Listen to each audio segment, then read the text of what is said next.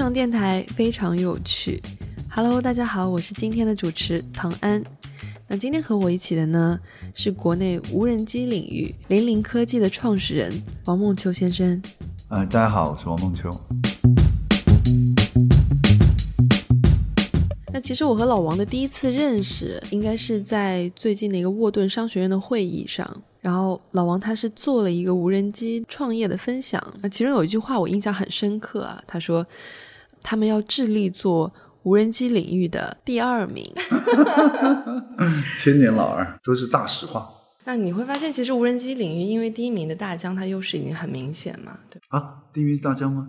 我说我们要坚持做第二名，意思是不要太自大，把第一名的位置空出来，对吧？OK，在目前可能无人机领域，看一下，看一下，肯定是他，肯定是他。我们这样开玩笑的说，我们把这个第一名的位置留出来啊，这样这个大家有点念想。但其实是这样，就是说，我觉得我们是应该把这句话说完整，是想做在大家熟知的无人机领域里的第二名，因为那个第一名已经很大了，能做到第二名其实已经很很不容易了哈。但其实我们也有自己的这个小九九，也有自己的这个小野心啊，就是我们想去开拓一个新的领域。嗯，那么那个新的领域里面，可能很长一段时间就只有我们，那也做不了第二名。好啊，那在展开聊无人机事业这一部分之前，我们先快速的看一下老王的一个履历，因为他工作经验其实是很丰富的。在创业之前呢，老王就已经是斯坦福的计算机博士了。对。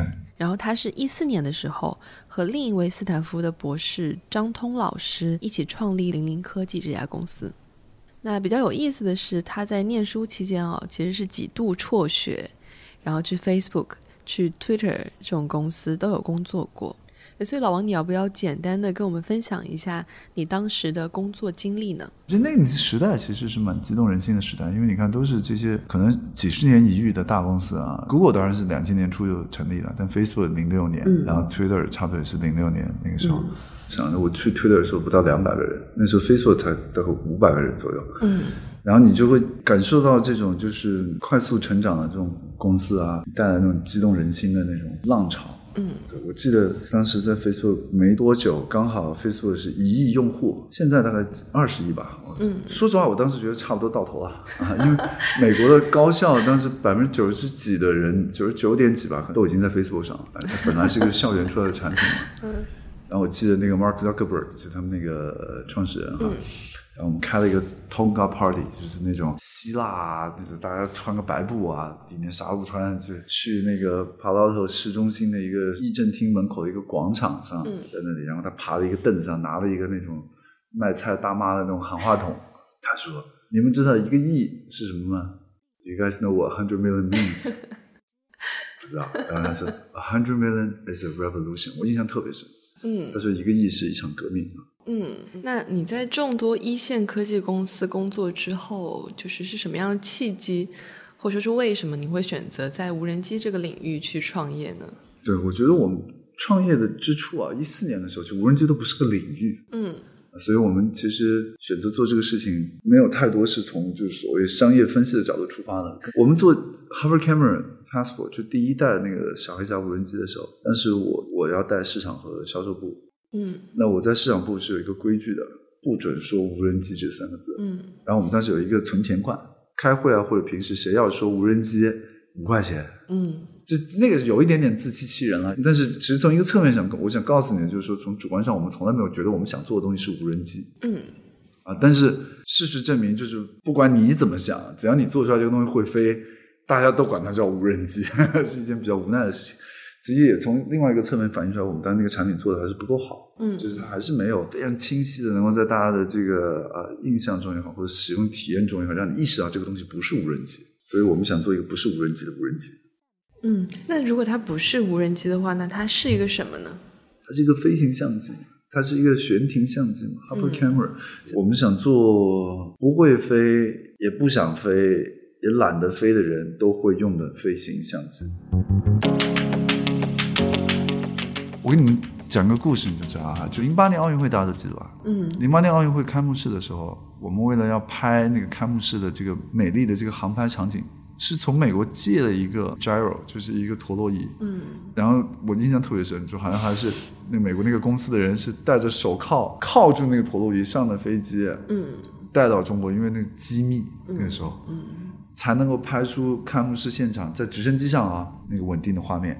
今天你任何一个小白用户花个三四千块钱，你就能拍出奥运会开幕式 级别的稳定的航拍镜头了。那这个是真实的。以前你搞航拍要去租直升机的，所以它这个公司真的在创造价值，对吧？嗯所以说到创造价值，就零零科技它的一个主要创新是在于说，当市面上主流的无人机都是四旋翼的时候，零零其实是率先研发出双旋翼的飞机。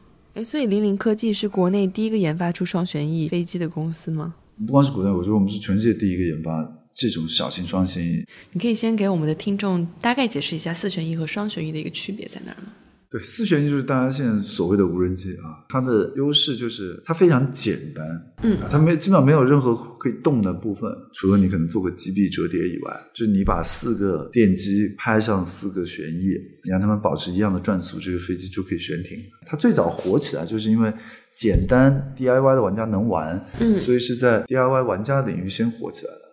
那双旋翼呢，就是我们现在做的这种双旋翼，像这种 V 型的晴转舵面双旋翼，其实不多。但是有一个很著名的例子，就是美军有一款远程运输机直升机叫鱼鹰 V twenty two，嗯那个应该算是全世界第一个晴转舵面双旋翼。到今天为止，鱼鹰都是巡航速度最快、负载能力最强、航距最远的运输直升机，所以它本身是有很大优势的。那你看，我们今天中国也没有做出鱼鹰来啊，因为它有很多挑战。那在消费领域呢，其实以前是没有人做过这种晴转多面双旋翼的飞机的，嗯所以它刚刚也提到了有很多挑战，技术上的挑战，包括生产制造工艺上的挑战。嗯。那双旋翼的这个研发过程，你们花了多久时间？三年多了，有没有发生一些很有意思的事情？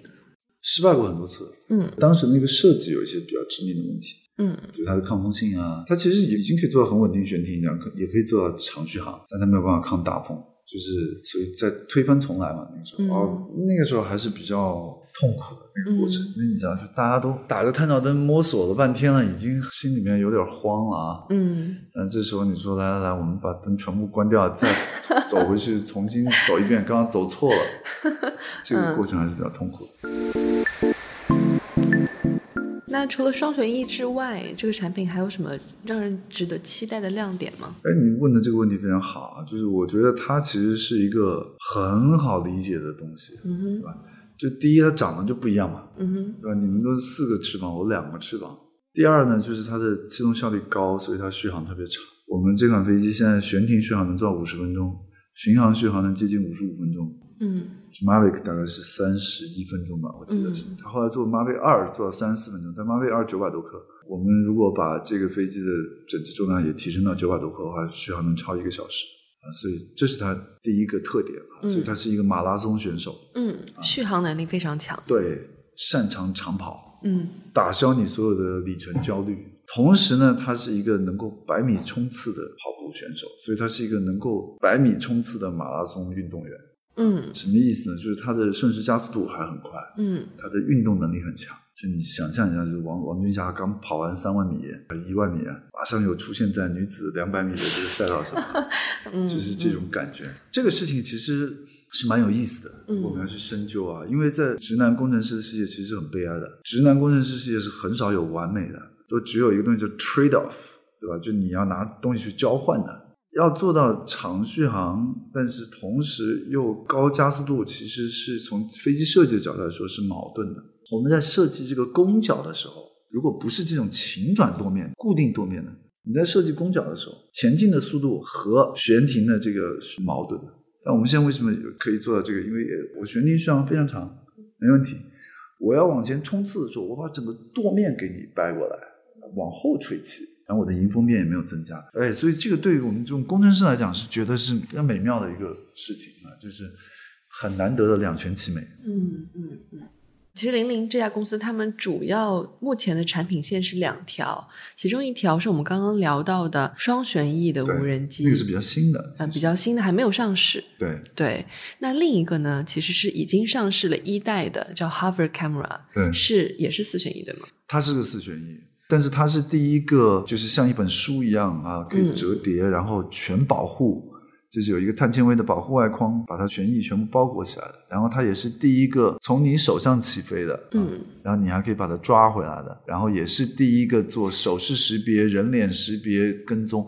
我们其实说实话，我觉得还是引领了整一个业界的一些方向吧。因为你看，这现在包括大疆的很多产品，从他们当时出的 Spark 到现在的 Mavic Mini，其实我觉得都一定义上来说，在沿着 h a r v a r Camera 当时的产品定义的路线往下走。嗯但是其实，在安全啊和易用这个方面，我觉得大家都做的还不够好。包括 h a r v a r Camera 一代，其实 h a r v a r Camera 就是小黑侠啊，它其实它改变最大的一个东西，都不是说啊什么售价呀、体积啊、尺寸啊这些东西。就我就说一点就行了，在我们做小黑侠之前，嗯从来没有任何一个无人机是在你一米距离内起飞，在你一米距离内拍摄，在你一米距离内降落的。嗯那我们把这个事情干到了什么呢？干到了在你的手指尖上起飞，在你的手指尖上降落，嗯然后可以在你和你女儿的鼻尖上拍照。我跟你讲，我们在拉近人和机器之间的距离。嗯那这件事情其实是很重要的一个事情。，Hover 好像是在一七年的时候还有登陆苹果的官方商店，对吗？对，而且我们还蛮就是这件事情，我一直还蛮感恩的，因为都不是我们去找的苹果，是苹果来找的我们。嗯然后就说：“哎，你们产品很不错啊，很有意思啊，考虑一下进我们苹果店啊。”然后就就感觉就是好像被灵性了那种感觉，你知道吗？嗯啊，就是呃也是一种认可吧，然后就觉得很开心。哎，刚好我们导演 Joyce 也在现场，因为你知道我们其实会经常外出拍片嘛，然后拍片的时候呢，导演会经常需要用到无人机拍一些视域很广的一些镜头，所以你会怎么说服 Joyce 去使用你们的无人机？广告时间一定要，导演也有不上班的时候的，对吧？嗯嗯导演也有跟自己的家人朋友一起出去玩的时候的，对吧？对那个时候就请使用我们的小白无人机 啊。但你要干活的时候，就请使用我们的双旋无人机。那最重要的一点就是少带电池。比如说今天你要拍一个东西，你需要不间断的在空中拍摄，比如说四十分钟以上，我们是唯一的选择，没有第二。所以已经有很多导演给我发邮件啊什么的，包括一些专业的飞手，因为你知道，就他们其实飞无人机飞得多啊。我在对着我们的导演说话啊，嗯嗯嗯他应该会有这个感触。今天其实三十分钟续航是真的不够的。我跟你讲为什么？你还是会有里程焦虑，因为你有的时候要取景啊，你把飞机飞出去可能就五分钟，然后你在那里选不同的角度，你真的要拍摄，你可能拍一条片子还不够，你要拍几条，还剩下，比如说其实是过了二十分钟，但已经开始给你低电量报警的时候，你已经慌了，然后要把飞机再飞回来换电池，换完了再出去，重新去找角度。那五十分钟是什么概念？五十分钟是人类注意力的极限，真的。所以你看一一集电视剧也就是四十几分钟，哎，上你不用笑，真的呀！你学校上个课四十几分钟，对对足球赛半场四十五分钟，你没有办法保持注意力那么久。所以就基本上我坐的再久了，其实对你没有用，因为你要操作这个飞机，真的一个小时你也吃不消。对，所以我觉得我们还是挺狠的，对吧？就直接干到你的这个物理极限以外。你会看到可能过去几年时间你们没有正规发布新的产品哦。对，那没有发布新产品的时候，你会怎么样去顶住这个压力呢？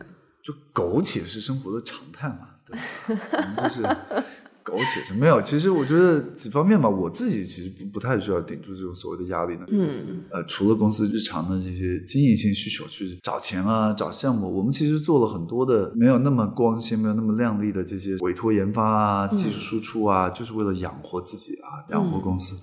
所以我觉得是个成人礼。嗯就有点像，就是你小时候，因为我们其实公司刚创立的前几年挺顺利的，因为融资很顺利，所以资本市场的大佬们捧在手心里哈。嗯然后就像，你长到十八岁了，就是说突然被踢出家门了，得靠自己打个工，真的啊，就是卖个报纸啊，端个盘子养活自己，就这种感觉。那过去三年基本上就这样，但是现在好处呢，就是第一呢。我们也没端着盘子送着报纸送着送着，觉得自己就是一个送报纸的命啊。嗯就是心中还是有那个理想，还是想去做。就我们一直没有间断去做我们自己想做的事情啊。嗯你看到的其实真的都是跟我们想去做的那个理想相关的事情，有太多你没有看到的后面我们是乙方，对方是甲方的那些事儿啊，那些也不太值得说吧。反正就是真的就是挣点钱，嗯就是最原始的商业模式就是劳力输出。嗯我们之前就是用劳力输出的方式养活自己，养活了两三年，很辛苦。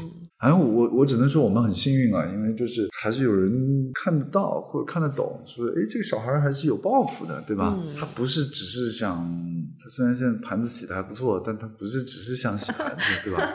嗯，哎，那投资人有给过你哪些比较难回答的问题吗？那太多了。嗯，你什么时候出产品？嗯哼，这是一个很难的问题。嗯，到底什么时候？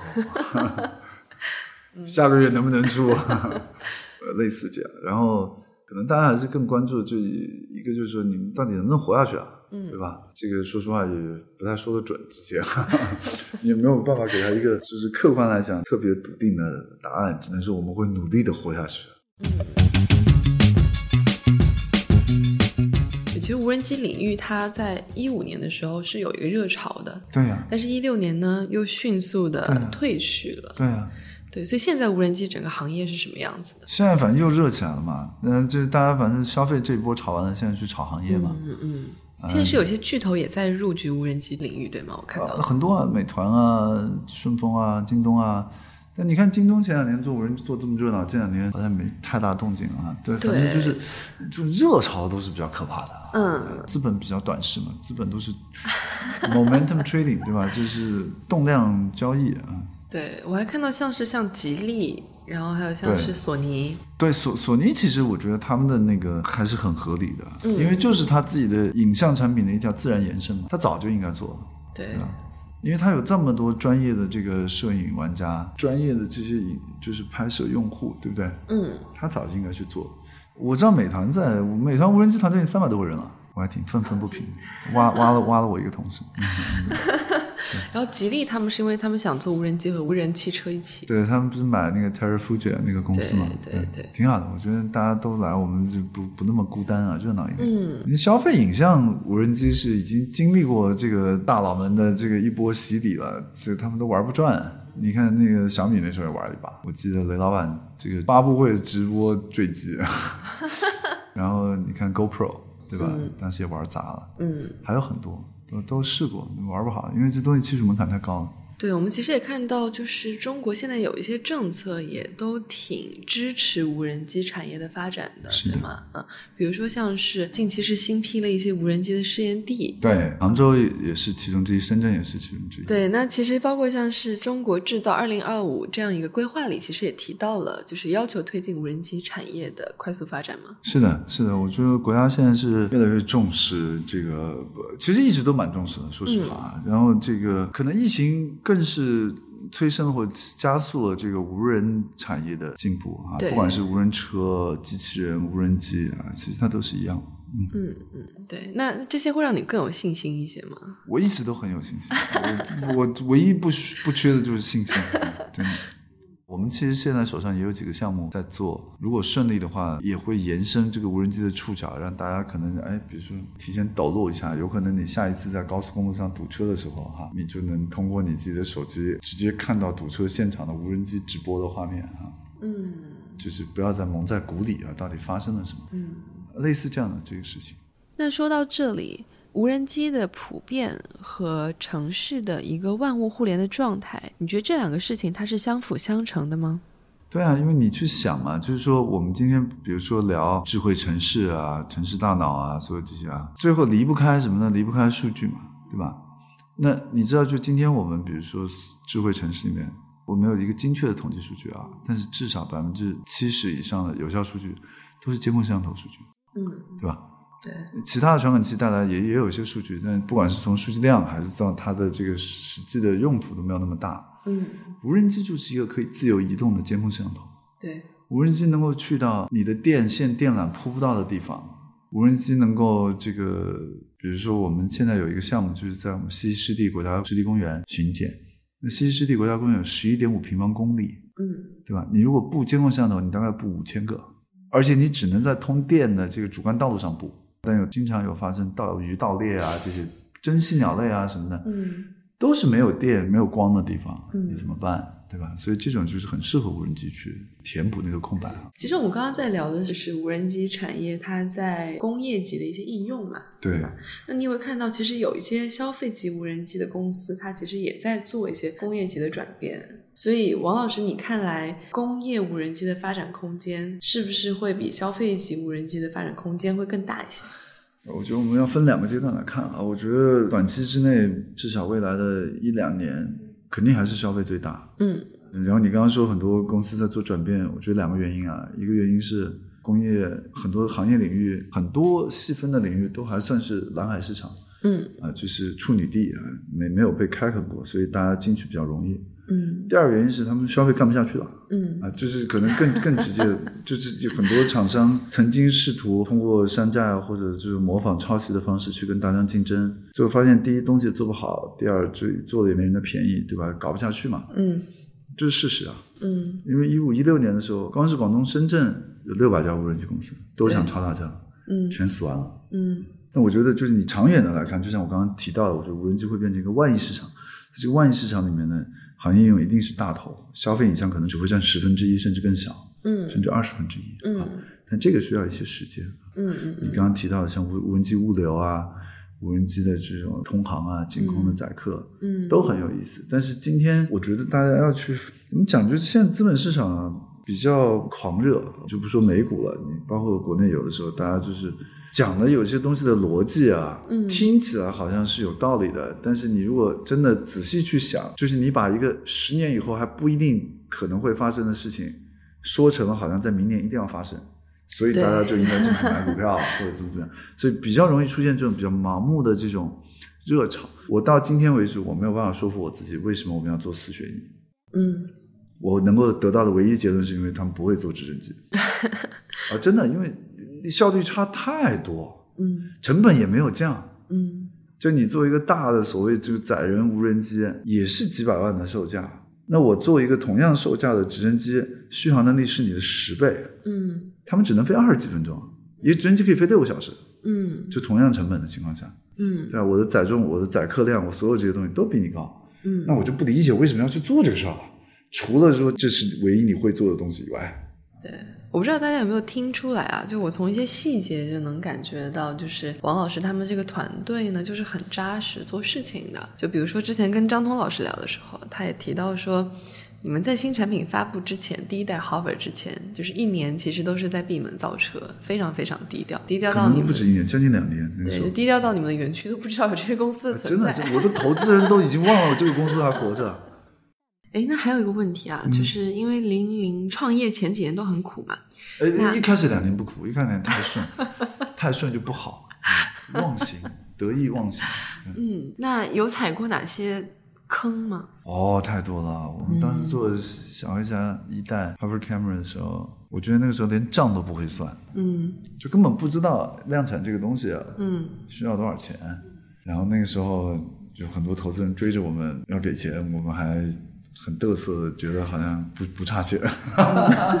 现在想想真的好幼稚啊！但是现在想想也挺好，就是反正都是一个长大的过程啊，一个成人礼。好呀，那作为新年对话的一个收尾，我们就来展望一下未来吧。可以，可以。嗯，对王老师来说，你觉得新一年在你看来有哪些机遇和挑战？二零二一年，我觉得还是挺令人期待的。嗯，实话说，因为我觉得我们从自己公司的角度来讲，我们沉淀了很多东西，吃了不少苦啊，本来也是希望二零二一年能拿一份期中考卷了出来给大家看一看，说你过去三年怎么样啊？对吧？初中文化现在怎么样了？对吧？嗯，所以是我觉得成长一个比较关键的节点和阶段哈。嗯，然后。我自己觉得这个，你看，包括大环境也发生那么大改变啊。嗯，拜登同志也上台了，美国应该也会去一个更稳定、更平。就是我觉得大家可以把更多的注意力再放回到这个 value creation。嗯，对吧？就是大家可能会花更多的时间去真的去畅想未来，或者一起去创造一些东西，而不是在博弈嘛。嗯，博弈博了这么久了，太累了，我觉得。好呀，我觉得其实王老师刚刚那句话讲的特别好，就是。新一年呢，大家都要创造，然后不要博弈。对，那我们就把最好的祝福送给我们的听众啦！祝大家二零二一年都有一个比较有创造性的开头。对，好，祝大家二零二一年都能够很自由的去支配自己的时间啊，能够把时间花在自己想做的事情上，同时呢有很多时间去陪自己的家人朋友。嗯，这是我最衷心的祝福。嗯好的那谢谢王老师。好谢谢嗯。谢谢。